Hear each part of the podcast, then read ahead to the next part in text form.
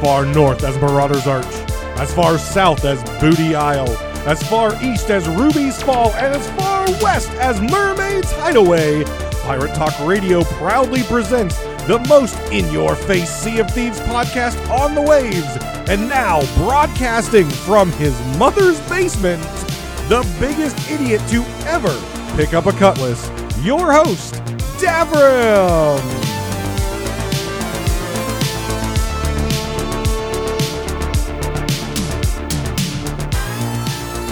Welcome back to Pirate Talk Radio. This is episode 86.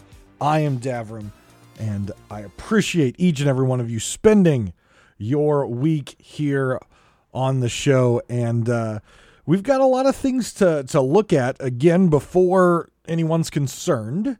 Um, by the time this episode's out, not like normal, uh, when a uh, adventure releases on a Thursday, um, like normal, we will not be going into spoilers of the actual adventure. I play the adventure the first weekend, sometimes the first part of the week, the second week.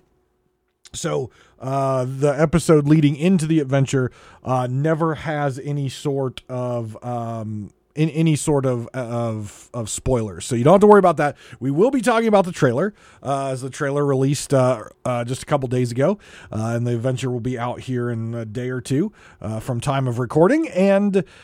It, it's got me excited, so we're going to talk about that. We've got some news to talk about, just to remind you guys about some Twitch drops that are go that, that will be going on over the weekend of the adventure, um, and uh, and then we're going to start to dive into a topic that everyone's been wanting me to talk about. Um, I, I briefly mentioned it when it first came out after I did some testing, uh, and that's the sovereigns. Uh, I want to talk about um, why they were implemented, um, the history uh, that this particular uh, group um, fulfills in our real world, um, and uh, my my thoughts on basically did Sea of Thieves implement this correctly? Um, was it implemented for a certain reason um, versus story? You know, where, where do the sovereigns go from here and who do they represent in the real world? Because they definitely represent a group um, in the real world and in the history of piracy in our wonderful world. So, without further ado, let's thank the patrons. Uh, thank you very much to everyone who continues to support both through just listening and visiting the content, but especially to the patrons who are financially contributing to my content each and every single month. Skamelt666, Lane, and Regis Stella, thank you for your continued support of this con- uh, of this content through the Patreon. And if anyone is interested in the Patreon, it's patreon.com slash TV, and you get a series of perks uh, by becoming a member as low as $1 a month. And those perks are you don't have any adverts when you listen to it. You get your own RSS feed through the Patreon, and you'll get no annoying adverts uh, from the uh, the site here um, and stuff like that. So the the site that hosts uh, the podcast does do advertisements. So um, if you are a patron as low as one dollar, you'll have access to that RSS feed and will not uh, get adverts in your listening pleasure. You also going up from the one dollar, you can get T-shirts, uh, you can get custom customized holiday cards, etc., etc. Um, if we reach certain milestones, uh, there will be different sorts of unlocks, such as enamel pins, Pirate Talk Radio enamel pins. So a lot of things to check out. Uh, again, you can check that out over at patreon.com slash Davrim TV. You can see all the information um, over there. So let's talk about the news. Okay, so the new adventure will be coming out here in in just a day or uh, uh, two days. Uh, it comes out on a Thursday, I believe. Usually does. Uh, this obviously releases on Saturday. Um, so many of you may have already played it or are getting ready to play it. Um, so you'll know what happens. Um, I don't. I have no clue. I am past Davrim. Um, so we're going to speculate about that. But while you are playing the adventure or whatever you're doing this weekend, make sure um, that if you would like some cosmetics, it's the Eastern Winds. Uh, it's the reskin of the Ashen weapons. It's a reskin of the uh, the Jade Winds. Uh, they've got the dragons on them and things like that. There is a reskin available on Twitch drops right now. They look really great, um, and they are black and gold. Um, and you'll get the entire weapon set. All that you have to do is watch a partnered Sea of Thieves streamer um, for one hour for each weapon, and you can do that all in one day. Um, you know, it, it accumulates over time, so you don't have to watch one day and then wait till the next. You can watch it all in one day. Just make sure each hour of viewing you go up to uh, your Twitch box uh, up in the top. Uh, if you're on a browser, up in the top uh, right. If you're on your mobile, I think it's top left on your mobile. Um, and make sure you claim that drop because you will not get progress in the next drop unless you've claimed the previous drop. So make sure you do that. And also make sure you've linked your Twitch account to your Sea of Thieves account. Um, again, you can do that by going to Twitch, going to the drop section under your profile, um, finding the Sea of Thieves campaign, clicking on it, and there will be some linking there. You can also go to the Sea of Thieves website to link your account um, as well. Make sure you're linking the uh, appropriate account. You can link any Microsoft account you want to um, to uh, Twitch, and whichever account you link is the one that's going to get the drop. So if it's not your normal Sea of Thieves account, if someone else logged in, if you've got got multiple Xbox accounts, make sure you're logged into the proper one and linking it to Sea of Thieves because it will give the drops to whoever uh, from your account to whichever Microsoft account you've got linked. So make sure you have the correct account linked so that way you get your drops. Uh, and again, they usually arrive pretty quickly, but can take up to 72 hours. But link your account, watch uh, one hour per weapon, and make sure you claim uh, in between uh, each weapon. So every hour you have to c- uh, click a claim button, and then the next um, set will start to, or the next weapon will start to uh, unlock for you. So the trailer. Now, I was very critical of the last uh, trailer that uh, happened, the one for um, Siren's Prize. I was very critical as it didn't hype me up. It had some interesting, uh, you know, it was a great, um, you know, animated trailer, good voiceovers. They do that well, but there wasn't a lot of hype. There wasn't a lot of things that got me excited in it. And as I talked about with that adventure, there wasn't a lot in that adventure that got me excited either. There was a lot of cool lore stuff that was interesting to uh, to, to read about in all the journals of the runes that were um, in each area but the overall adventure to me was lackluster, um, especially the ending. The ending had this really cool battle that was fun to do. Rare was smart by putting the rain in so you couldn't cheese it with fire bombs. But then once you beat it, it was just kind of like nothing like it, it didn't it didn't have a nice uh, uh ending you know just the the ritual stopped and well okay i guess we completed it um and and so just like it entered it kind of entered with a flaccid approach and it exited with a flaccid approach. Now, the content in between, the meat and potatoes of the sandwich, if you will, was quite good. Um, obviously, you all know how I feel about the Sunken Kingdom. I don't think the Sunken Kingdom is very good. Um, on the lines of you have to leave your ship unattended uh, if you want everyone to be able to take part in the Sunken Kingdom. That is why I don't like the approach of the Sunken Kingdom. It is a beautiful place. It's got a cool, a lot of cool puzzles and things like that in it. But the sheer concept of leaving your ship unattended is is just the the the basis and the foundation of why I don't like like the Sunken Kingdom. Um, that's just how it is. Your ship is everything in my mind. The ship was everything in the in in the in the world of pirates uh, back in history, and so the concept of having something in the game where everyone to take part in the content has to leave the ship, and you so you have no lookout. You're you're basically caught with your pants down out there just to do content is just a, a really bad design choice in my mind. It's not going anywhere. Clearly, it's not going anywhere. Um, and and with the use of the Sunken Kingdom in both the mystery and the adventure, clearly Sea of Thieves is and, and Rare are very much behind their decision to do Sunken Kingdom and are very much not going to be changing the concept of you have to leave your ship or someone has to stay behind and not get to participate. Again, I personally think that's that's that's flawed design, but they are clearly behind it. They're backing it. They're backing their play, and they're going to stand behind it. We're not going to get the change to the Sunken Kingdom that I would like to see, which is more of like a uh, a portal or something like that, which protects your ship um, and and allows everyone to do the content. Yes, you get kind of cheesy with it and you don't have to worry about any ships but you do have to come back through that portal to to sell and someone can intercept you there but the entire concept of leaving your ship is just just dumb and bad in my opinion especially solo players out there they've got no choice uh, but to leave their ship um, right so again that beside uh, uh, that that point aside, I could beat a dead horse on this for for weeks and months if if if I had to. Rare is not going to change it. Sunken Kingdom is here to stay, and that's just how it is. But now we have a another trailer out, and we have the Herald of Flame. Is this installment of the um, of the uh, uh, the the latest trilogy of adventures? Now, keeping in mind, Siren's Prize was the first installment, right?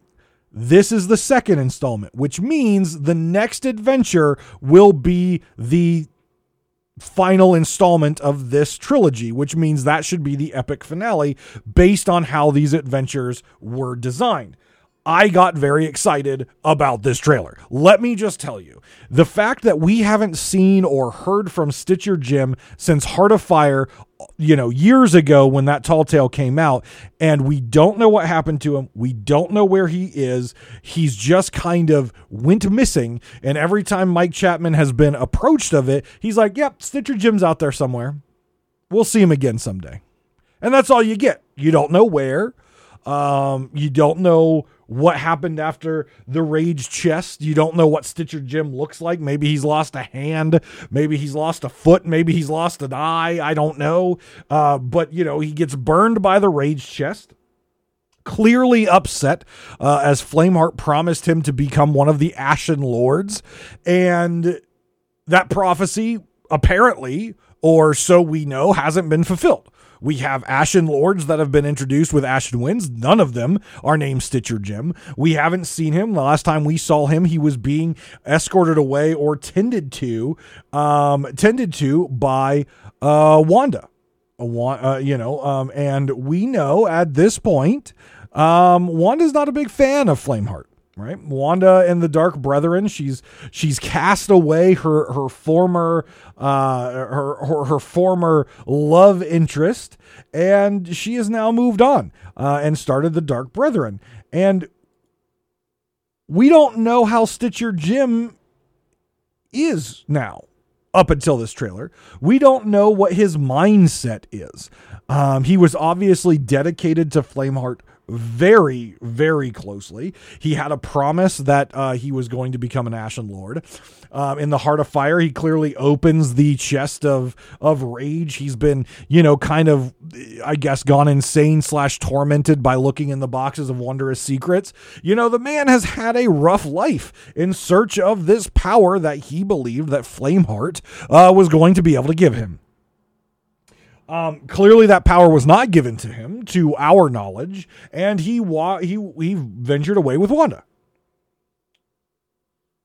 Fast forward to now, in the Herald of Flame, we are in um, we are in Liar's Backbone. I think is it Liar? No, it's not Liar's Backbone. Is it? Uh, crap, I don't remember which island that is. Um, where Flameheart's coffin is. Crap, why can't I remember that? I don't remember there you go. Ashen Reaches. Is it Ashen Reaches? No, it's not Ashen Reaches. I don't remember. Someone's going to tell me in the comment section. Call me an idiot. That's fine. I am an idiot. Um, it's in the intro. Okay. It's in the intro that I am an idiot. So by all means, call me an idiot in the YouTube comic uh, comment section. You know, uh, tweet me that I'm an idiot. That's absolutely fine. I acknowledge it in my intro. The the very beautiful, sexy voiced man that does my intro. You know, he's not cheap, by the way. He is not cheap. That cost me a lot of money to have that voiceover done in that intro. Okay. All right, I had to reach out to this very, very, very famous voice actor to do that intro and line it up perfectly with my pirate dancing and all that stuff and the walking and the lantern. Okay, all right. And the the announcer, the very beautiful, sexy voiced announcer says that I am an idiot. So you call me an idiot. That's fine. I accept it. I accept it. and I don't remember the name of the island, but it, it appears because Flameheart's coffin's there. Um, and Stitcher Jim is kind of getting frisky freaky with the uh, with the skull of Flameheart. He's kind of holding it in his hand and and singing to it. Uh, if you had uh, Stitcher Jim sing along. Um, on your bingo card for Sea of Thieves 2022. Congratulations. I don't think many people had that on their bingo card. I know I didn't. Um, but uh, we've got a nice little Stitcher Jim sing along going on uh, where he's diddling uh, uh, Flameheart's skull. And uh, it's the same skull that we saw in Heart of or in uh, Seabound Soul.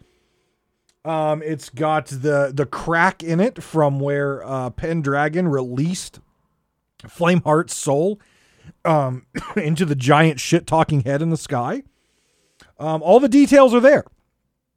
And Stitcher Jim proceeds to um, sing to us and put the skull in its place on the shoulders of the corpse of Flameheart.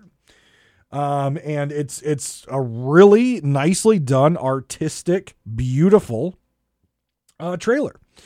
Uh, and the final part of it is uh, Stitcher Jim walks away from the the coffin, picks up the what I'm assuming is the chalice of resurrection. It is a chalice. He lifts it up and it's got some red swirling magic looking, you know, order of souls in it. And he says, "It's time." Um, now, things that we can pick up from on this. Uh, number one, uh, Stitcher Jim is clearly suffering the effects of the uh, the chest of rage. Uh, Stitcher Jim has successfully become a Trashin Lord because he has the Trashin curse on. Okay, we we know what that curse means in Sea of Thieves. Uh, it, it it just means you like to glow and and you're new. Okay, that's what it means. I know there's a lot of veteran players out there that wear the Trashin curse. I can't stand glowing things in this game. I know they're pretty and people like the all pretty lights, but they're dumb. It's awful.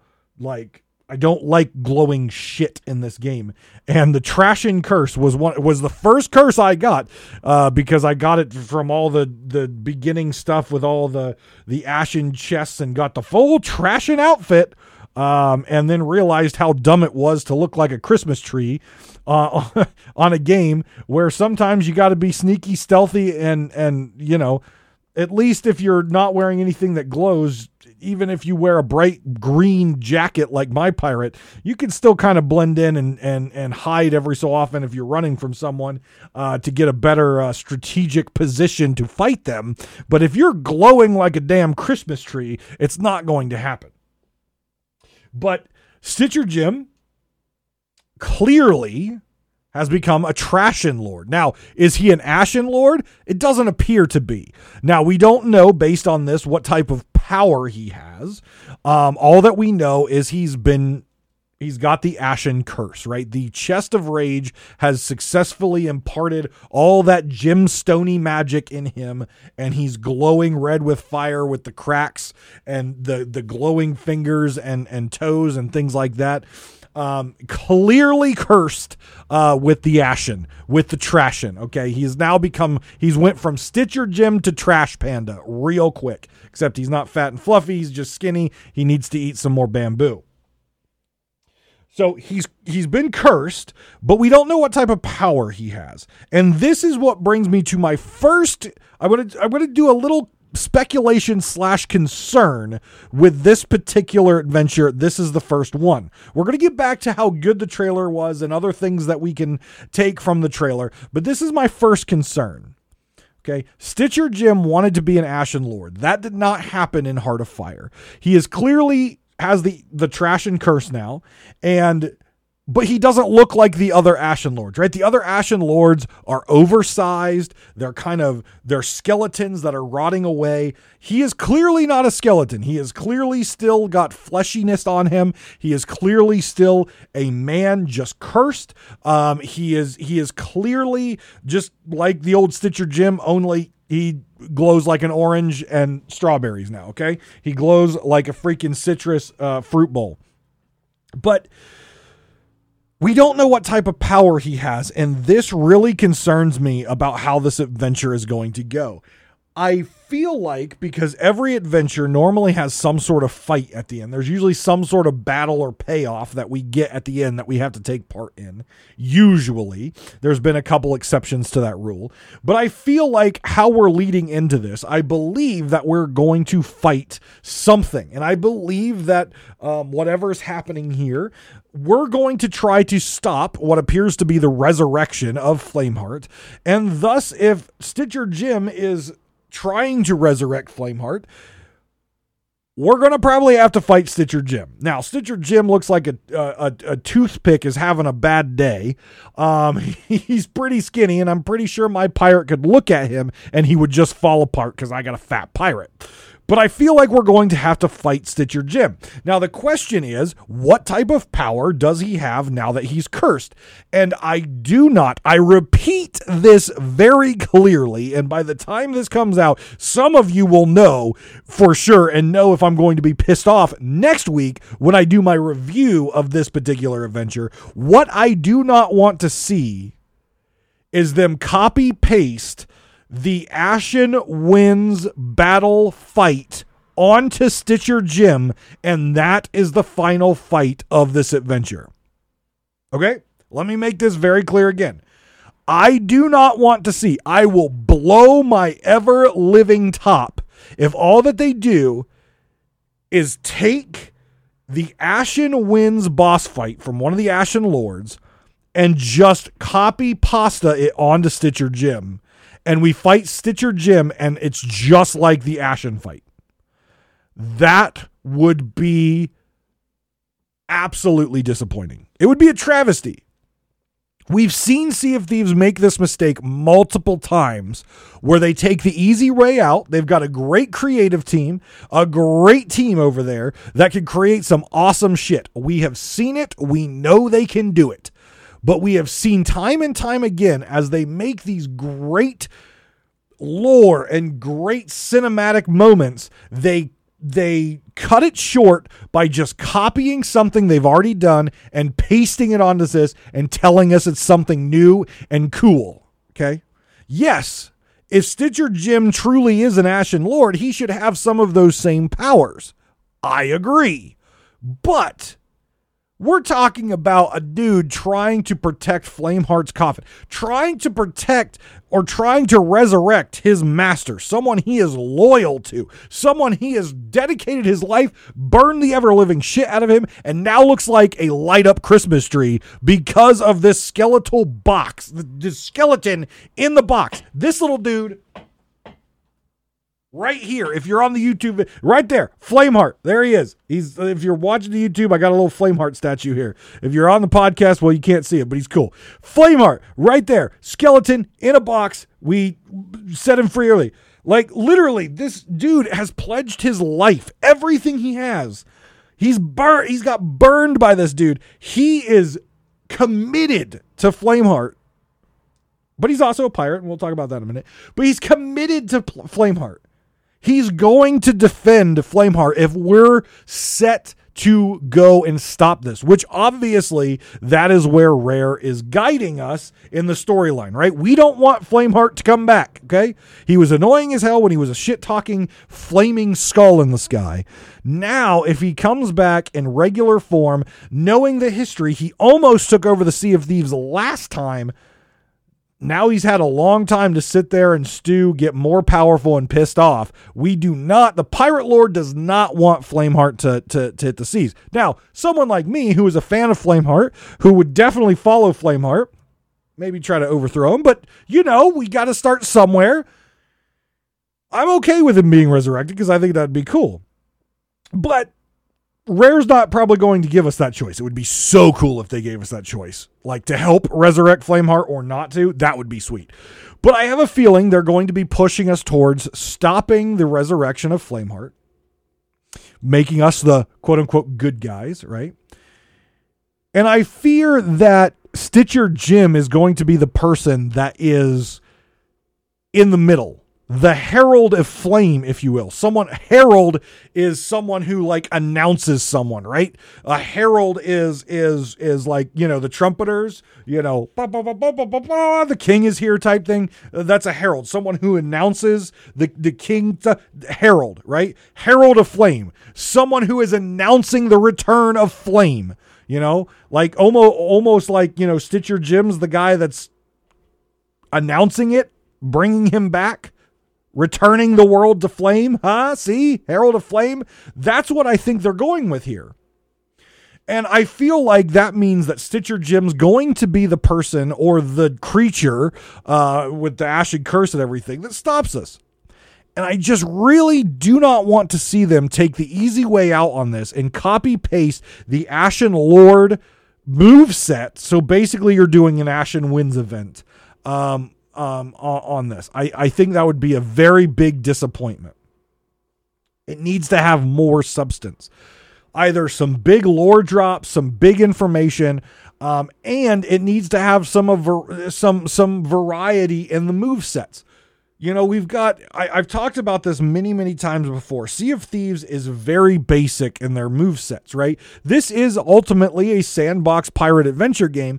And so it's not World of Warcraft. We're not expecting different boss mechanics every single time they bring something out. A little copy paste is necessary. But we have seen the Slammy, the Resurrection, the One Blundies, for so long from the from the the skeletal lords. And then we get the ashen winds and what do we get? The resurrection. We do get the flamethrower spitter and we get the calling from the sky the the skittles that rain from the sky or or the meatballs as some people call it. But guess what? We've now seen that. And then they create the fort of fortune and you mix them up. It's nothing new so my fear is that they're going to do the exact same thing here with Stitcher Jim or whoever we have to fight who's protecting this resurrection process with Flameheart. They're just going to be an Ashen Winds boss. Now, if they do something like, hey, you know, Grimm's there or Cheese there or Red Ruth there or maybe multiple of them are there trying to protect this. Okay, that's pretty sick. Multiple Ashen Lords there protecting. That makes sense. And that would be really interesting because then you could potentially have two Ashen Lords or three or four that are on different phases at the same time. So let's take the example of maybe two. We've got Red Ruth and Grimm there. And you get Red Ruth to phase three, but Grimm's only in phase two. So you've got rocks falling from the sky, and you've got Grimm, you know, throwing boulders and blowing fire. And then all of a sudden you kick Grimm over to phase three, and then you got rocks from the sky on Ruth, and then and then you're like, oh, okay, I'm safe, I can run that. And then rocks fall from the sky from Grimm. That would be interesting. It would still be a copy and paste, but it makes sense, right? That's the power that those particular villains have. Stitcher Jim is a blank slate. And even if he is somehow turned into a, a Ashen Lord, somehow, however that may happen, we don't see that in the trailer. But if that were to happen, it would make sense that he has a similar move set, but I would like to see them, since this is a one time limited adventure, to really give a character that we've just not seen for a while. We've had a lot of questions about. Some people really like Stitcher Jim. It would be really nice to see an honoring of that character that has been part of this Sea of Thieves story for a long time and not just make him a copy paste. So that is my concern with uh, with this Herald of Flame and and what I'm seeing as the writing on the wall based on the history of what Sea of Thieves has done in the past with boss boss fights.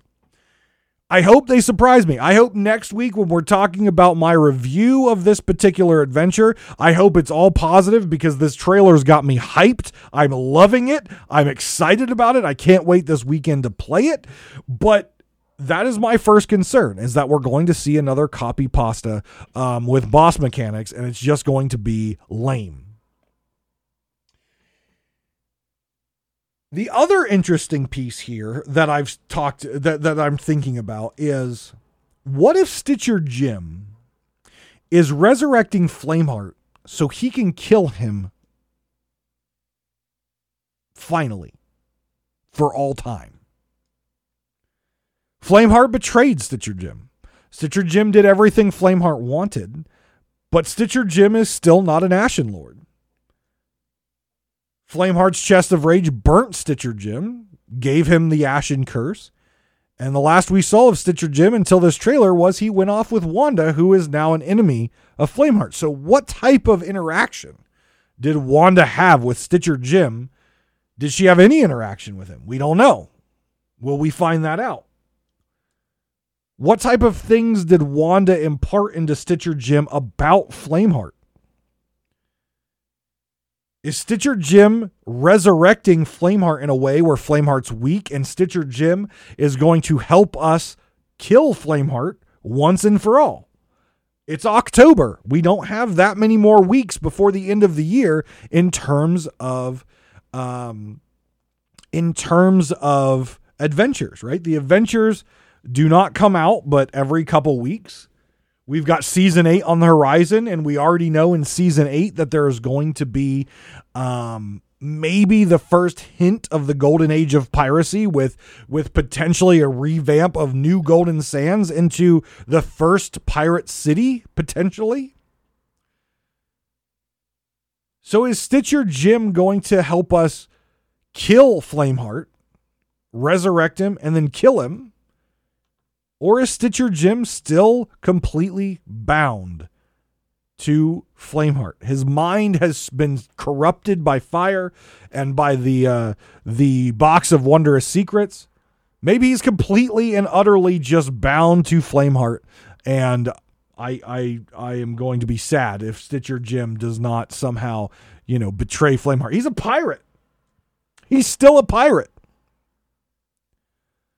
And Flameheart backstabbed him, so, you know, turnabout's fair play. But we finally get to see what again I'm going to call the chalice of resurrection. It looks it looks slightly different, I believe. Um, I, I uh, during our sales and tales Monday stream, um, we haven't done the Morning Star Tall Tales, so I don't really remember what the chalice was for the Gray Marrow Morning Star uh, Tall Tale. Um, but it appears that this potentially is the chalice of resurrection, uh, and that the resurrection of Flameheart is upon us. Now, knowing that this story is supposed to come to the end by the end of the year, I don't think we're going to be destroying Flameheart's body, his soul, or anything um, in this adventure. I believe that this is um, just starting to lead to something bigger and better. Um, I think that there's going to be some more turnabouts uh, in this before we get to the end of the year. I feel that there's going to be a period of time where um, they're going to have Flameheart basically almost control the Sea of Thieves again. I feel like that's where it's heading, where we're going to be beaten back by a resurrected Flameheart to a point where the Pirate Lord may be almost defeated and then we can turn it around somehow in the end and save the Sea of Thieves and finally banish Flameheart forever or solve an issue with that. But I feel like that's where it's going. This is going to be the start of the resurrection, but it's not going to be the full resurrection. But we shall see this weekend. I just really hope that they do something very interesting because this trailer was very well done. We even got a Shelly appearance again. This trailer was very well done. Loved that it was like a little musical thing. Um, I loved all the artwork. I love that it took us back to to Seabound Soul uh, and the the where the coffin of Flameheart is. I was very excited about all this. Um, I, I, think it's going to be very, very, very cool. Um, and a few things that I noticed uh, last weekend when we were streaming is since this adventure has been you know the week weekend before this adventure comes out um, the latest the patch we talked about last week some changes have happened in the world um, namely at reaper's hideout um, if you look closely at Reaper's hideout, you will notice that the runes on the ground inside the hideout itself are no longer glowing. You can also clearly see through the uh, grate of the of the the floor, and it appears that the lava has started to recede, and you can almost start to see what appears to be some sort of cave uh, underneath. Um, but the runes have started stopped glowing there at Reaper's hideout and the runes on the casket of Flameheart itself in the trailer were actually glowing. So the runes at Reapers have stopped glowing, and the runes around the casket have started glowing. So very interesting thing there um, to to to catch up on, like the power that the, the power of Reaper's hideout, that power that we believe is contained underneath the hideout, that glowing mystical stuff is seems to be somehow transferred now to where Flameheart's coffin is, uh, maybe through the power of that chalice. Uh, who knows? Maybe the chalice of resurrection was always under that grate with the chalice symbol on top. But I'm super stoked about this adventure. I'm super excited. I just hope I don't get disappointed in that the fact that they go the easy route and just copy paste something and it's just a glorified Ashen Winds event. That is what I'm hoping they do not do. All right. Let's talk about the sovereign. So I I have teased that I've been that that I would be planning on doing a um an episode on the sovereign. Um and I I I still plan on doing a whole episode on sovereign eventually.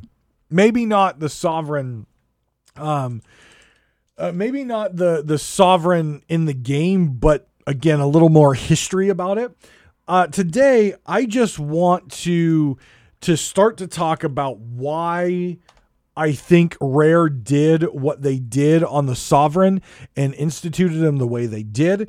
Um, I disagree with how they instituted them. They don't line up on a storyline, they don't line up on a historical accuracy line, and they don't line up on a game balance line at all. Um, they don't hit any of the check boxes that I would be looking for for this particular feature. But I want to start with the definition of sovereign. What this group is called, the sovereign, the definition of sovereign is a supreme ruler, a monarch, a former British gold coin worth a pound sterling and now minted for commemorative purchases. Okay, so sovereign was a coin, and it was also defined the number one definition is a supreme ruler. Okay? So let's get that out there first. Supreme ruler. We know that there is a organization that we have not seen in the Sea of Thieves yet. We know they're out there. We've seen it in books and we've seen it referenced to in the game, specifically with the Merchant Alliance. And that group is uh, the Grand Maritime Union, Sea of Thieves version of the uh, East India Trading Company. Okay.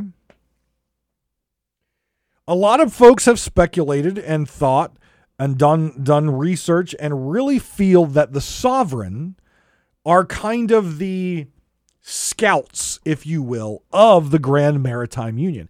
A group coming into the Sea of Thieves from outside, because that's where the Grand Maritime Union is, right? They're outside the Sea of Thieves. People, the Sea of Thieves pirates and and have came here. You know, the the Merchant Alliance, they were once part of the Grand Maritime Union. They came to the Sea of Thieves to get away from the Grand Maritime Union and the way they did things. A lot of folks believe that the sovereign are the first scouts, if you will, of the Grand Maritime Union. So let's look at the history of piracy here in our world, because again, Sea of Thieves takes place in our world.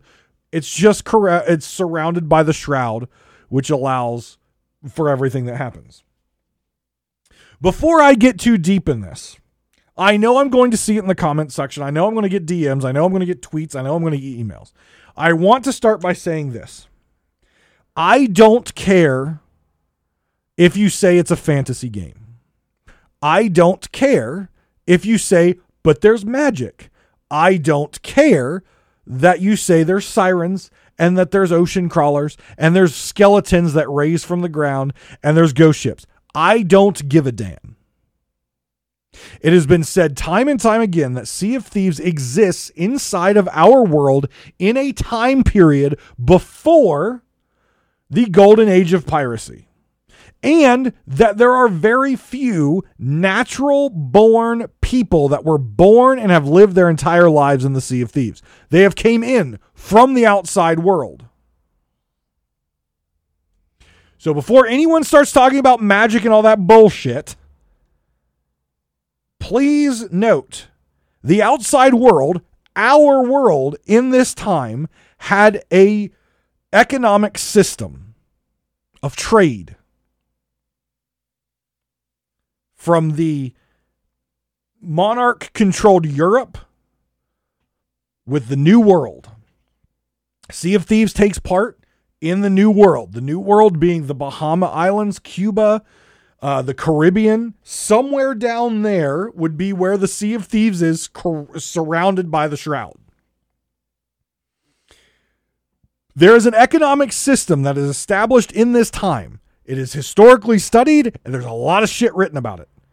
We know what that economic system is. That's not to say that someone coming from the outside world into Sea of Thieves wouldn't change that economic system, but there are certain things throughout the entire history of economics that are true. One is you got to make money. That is the point of everything is making money.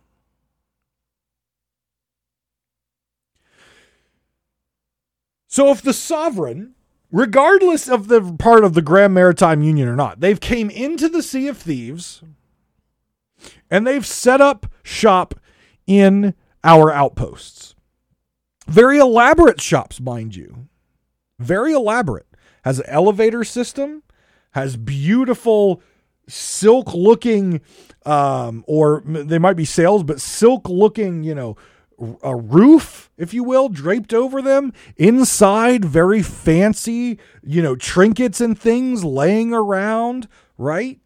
And though the actual character models kind of looked a little rough for wear, some of them, a little piratey, if you will, they all have the nice fluffy hair of the royals of the time or rich people of the time. And they clearly portray themselves as being rich.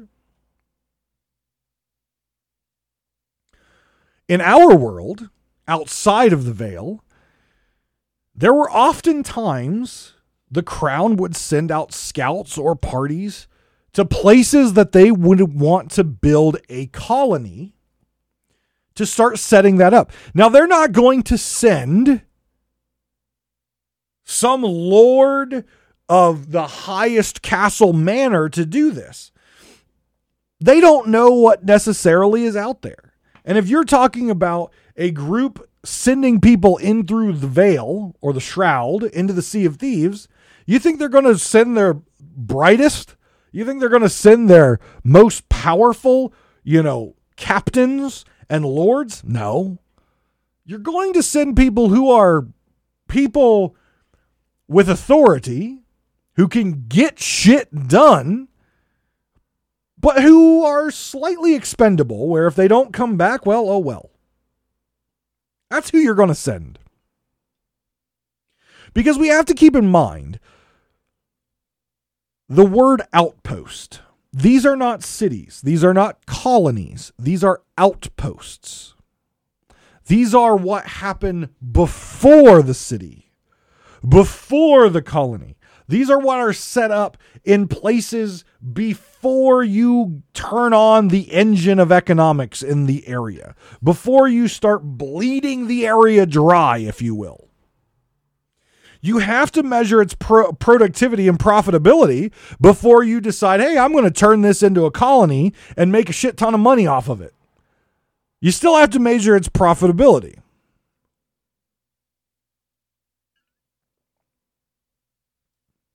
A place like Nassau, the the capital of the golden age of piracy, something that a lot of people believe that we're going to get, not Nassau itself, but something like Nassau, a Sea of Thieves version of Nassau.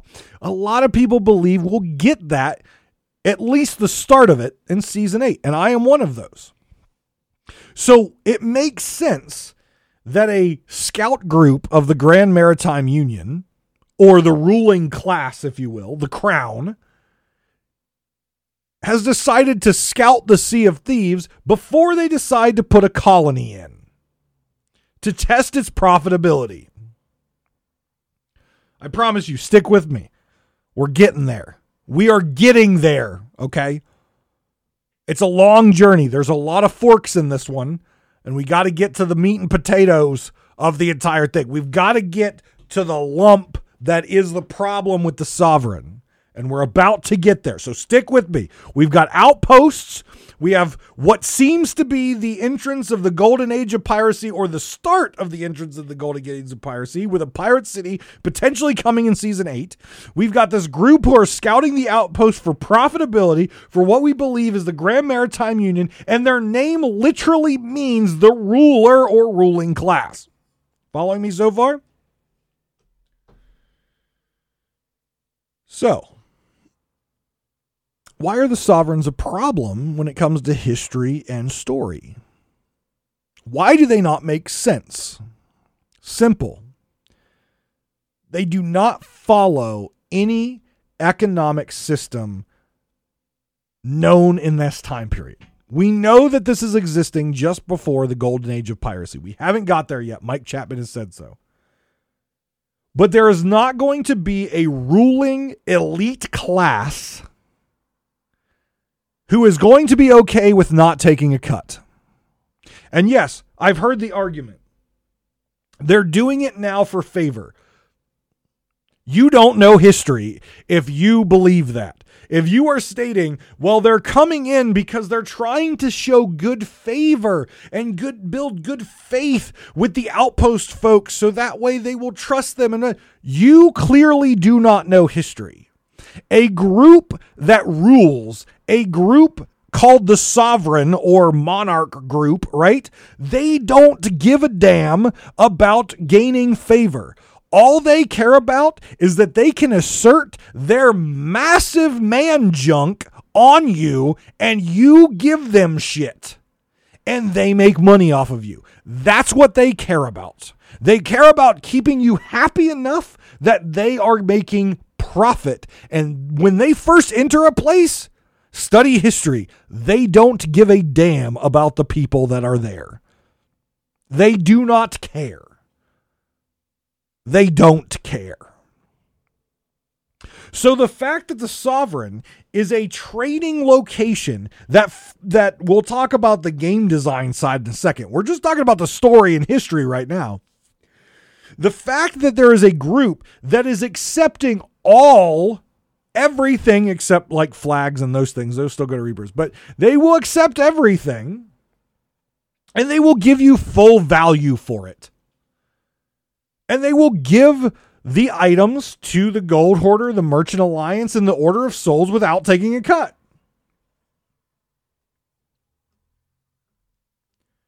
Because those items are worth a certain amount of money to the Gold Hoarders, the Order of Souls, and the Merchant Alliance. So they buy them from us at full price and they sell them to the to the Gold Hoarder, the Order of Souls, the Merchant Alliance at the same price. Therefore, they're making no money. That makes zero sense of a group called the Sovereign in this time of history. How it would work and how it did work, and how people coming to the Sea of Thieves would understand it to work. I buy stuff from pirates at a reduced cost, and then I sell them to the people who want them at cost, and I pocket the difference. So if I buy a treasure chest and the treasure chest is worth a thousand gold pieces, I would buy it from the pirate at 600 gold pieces. I would sell it at a thousand gold pieces and I would make 400 gold pieces. That's how it would work. Why was that system something accepted by the pirates? Simple. The pirates didn't want to get hung.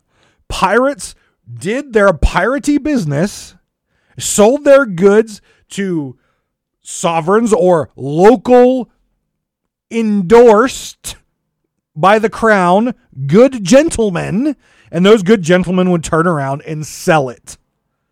Those good gentlemen oftentimes became the royal governors of those particular colonies and made a shit ton of money reselling pirated goods.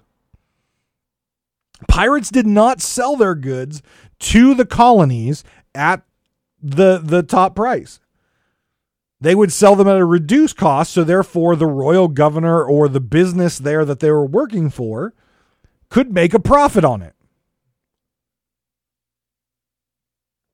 So, the entire concept of the sovereign, by its name and by who they represent, makes zero sense on a story or a historical sense. It makes zero sense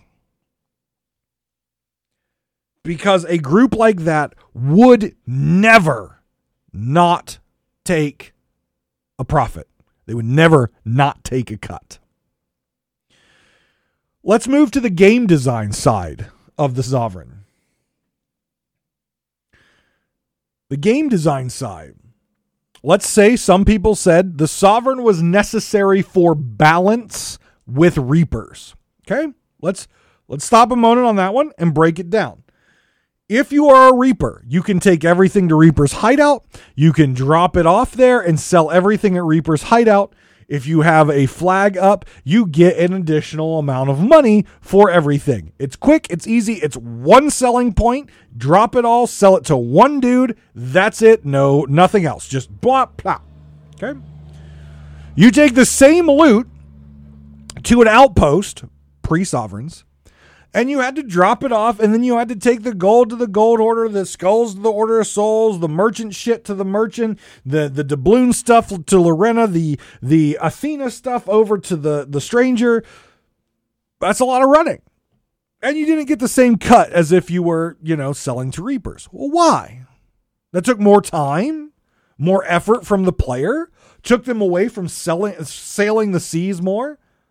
Well, that seems like a barrier we need to to work on. Minimize selling time and get players back to playing quicker. That makes sense, right? That makes sense. So let's create a vendor that you just drop everything off. And if you took part in our captaincy, if you bought a boat, you can drop everything at the sovereign and sell everything to the sovereign. You take no penalty whatsoever, and you sell in one location. Makes zero sense. We already talked about the story, the the the story and historical wise why it makes no sense. But now if we drop everything and we take no penalty, and let's remember, if you want to sell at Reapers with a flag, you're marked on the map. If you just sell at Reapers to sell at Reapers, that's fine, right? You're not marked on the map. You don't get the the bonus or anything like that. You just sell and you get that. But if you have a flag on, you're marked on the map. You are paying to get that bonus. You are paying to get the bonus ability to sell in one location with the risk of running the Reaper flag. You are running the Reaper emissary. You are marked on the map. Everyone knows where you are. They can come hunt you, they can come kill you. That is what you are paying to get the service of a quick and easy sell. You are paying with risk to gain reward, speed, and efficiency. Put in the sovereign and no matter which flag you have, you do not run the same risk as a Reaper, but you are now receiving the exact same benefit. You added zero risk to players, but you gave them the exact same benefit. Now there is zero reason, absolute zero reason to run a Reaper emissary, period. Yes, you can still sell everything to Reaper, but you can do that to the Sovereign. Will you get all the kickbacks for the different trading companies? No, you will not. You will still get the trading company um, specific that you have flag up, but it's still quicker and easier and faster, and it's quicker and easier and faster than Reapers. So you've gained more efficiency, you've gained more speed, and you've risked nothing. You have risked zero and you've gained more efficiency and more speed in selling than the group who has to pay their risk to get that reward. That is why it's poor balancing. if they wanted to balance this properly, you don't just instill one location for people who have captaincy to sell everything and, and get no reduced value. What you do is one, you turn the little dial to give people more money for selling to the gold hoarders, the merchant alliance, the order of souls. Or you take the dial on reapers and you turn it down a couple notches so you're not getting the the higher and higher benefit. You don't just put someone in that you have to risk nothing and you still get the single point of sell benefit. I was perfectly fine back before they introduced Sovereign. I know not everyone was because people were complaining, well, it takes too long to sell and this is bullshit. I want to get back, blah, blah, blah. You know what? Just drop your loot over the side then if it's taking too long to sell. No, I want my gold. Then go take the time to sell it or put up the damn Reaper flag, you know, reach down in your pants and grab your big old man junk and actually put on a Reaper flag and pay the risk to get that reward. The concept of players wanting everything and not giving anything or taking a risk to get it is absolute and utter bullshit. It blows my mind that people think they can get, get, get, take, take, take, mine, mine, mine, and do nothing Zero to get that benefit. It's how the real world is too, right? It's how the real world. Everyone wants mine, mine, mine, now, now, now. Gimme, gimme, gimme. But I'm not going to do anything for it. You just give me. You give me what I want, and that's and then I'm happy. I don't have to do anything for it, but you give me what I want. It's not good balance. Because now, like I said, aside from the ability to sell everything and get the bonus gold for all for, for all the items, there is zero benefit for running the Reaper Emissary now. You pay the re- risk, but you get the same reward as everyone who is not paying for the risk. So, on a game design side, it's not good balance. It's not good on a historical and a so uh, and a story level, it makes zero sense. Zero sense. And again, from whoever's out there listening and yelling at your radio, but this is a fantasy game. There's magical sirens and there's and there's crab monsters and resurrected skeletons. You can't talk about historical accuracy there. Yes, I can. I can and I will because multiple times the Sea of Thieves creative director has said that Sea of Thieves exists inside of our world surrounded by the shroud. That's why we don't know where it is and there are very few people in the Sea of Thieves who were born there, which means the majority of people are coming from the outside in with pre existing economic systems. And if you name the sovereign, trust me, you're not going to want to give up the profit margin that you had on the outside world just because you're coming in. And on a balancing and design standpoint, the so- uh, Sovereign are awful because everyone gets everything, but there is zero payment involved as far as risk. You pay zero risk and you get all the reward.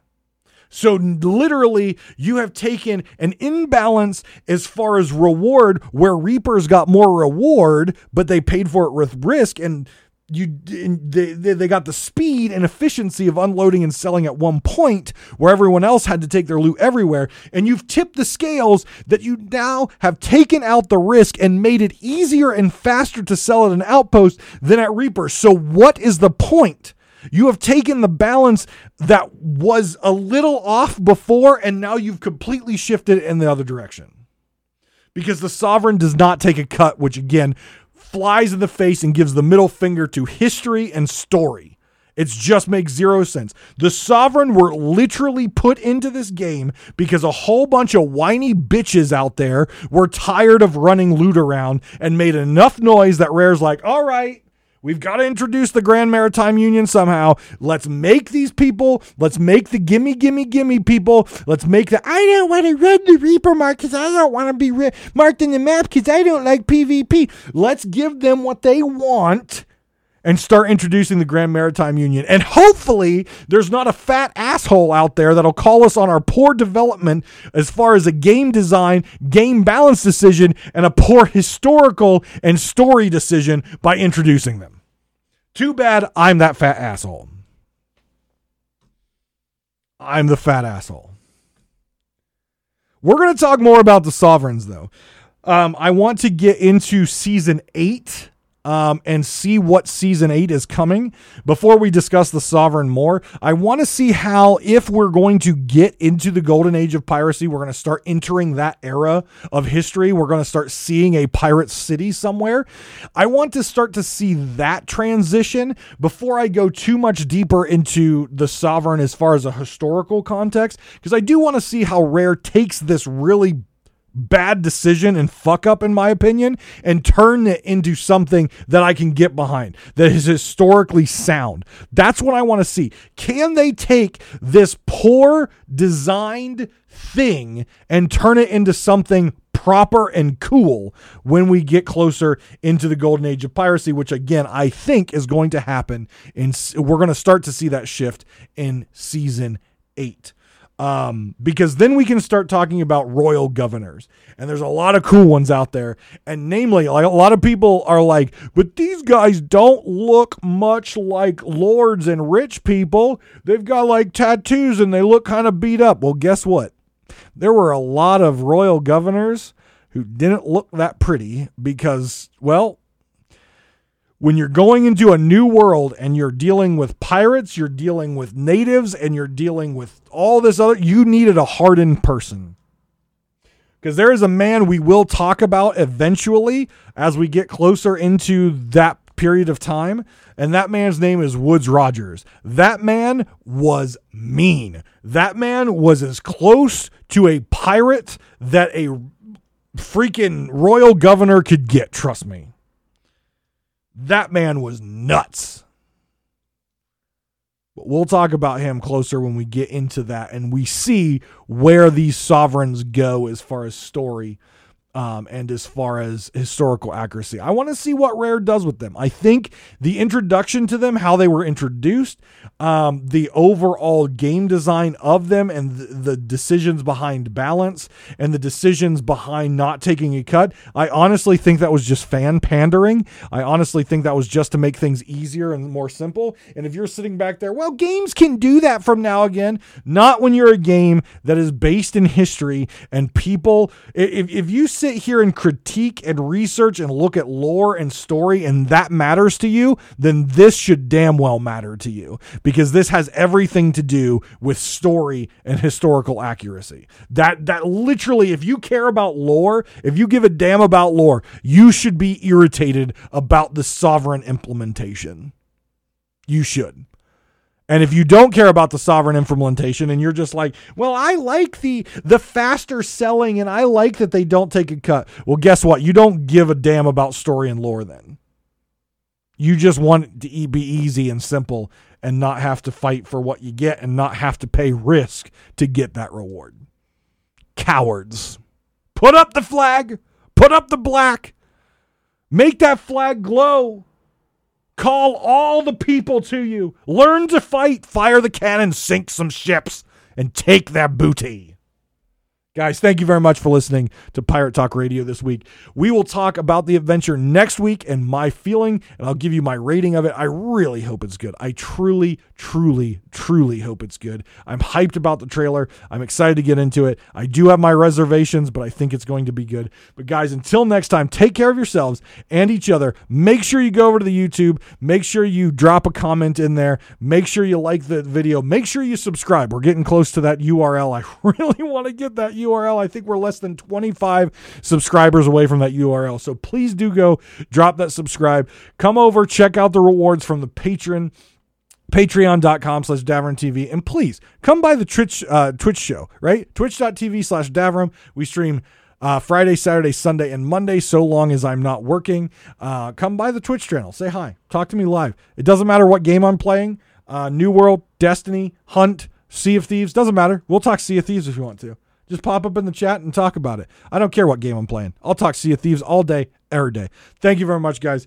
Love you all. Take care of yourselves and each other. I'll talk to you next week on Pirate Talk Radio.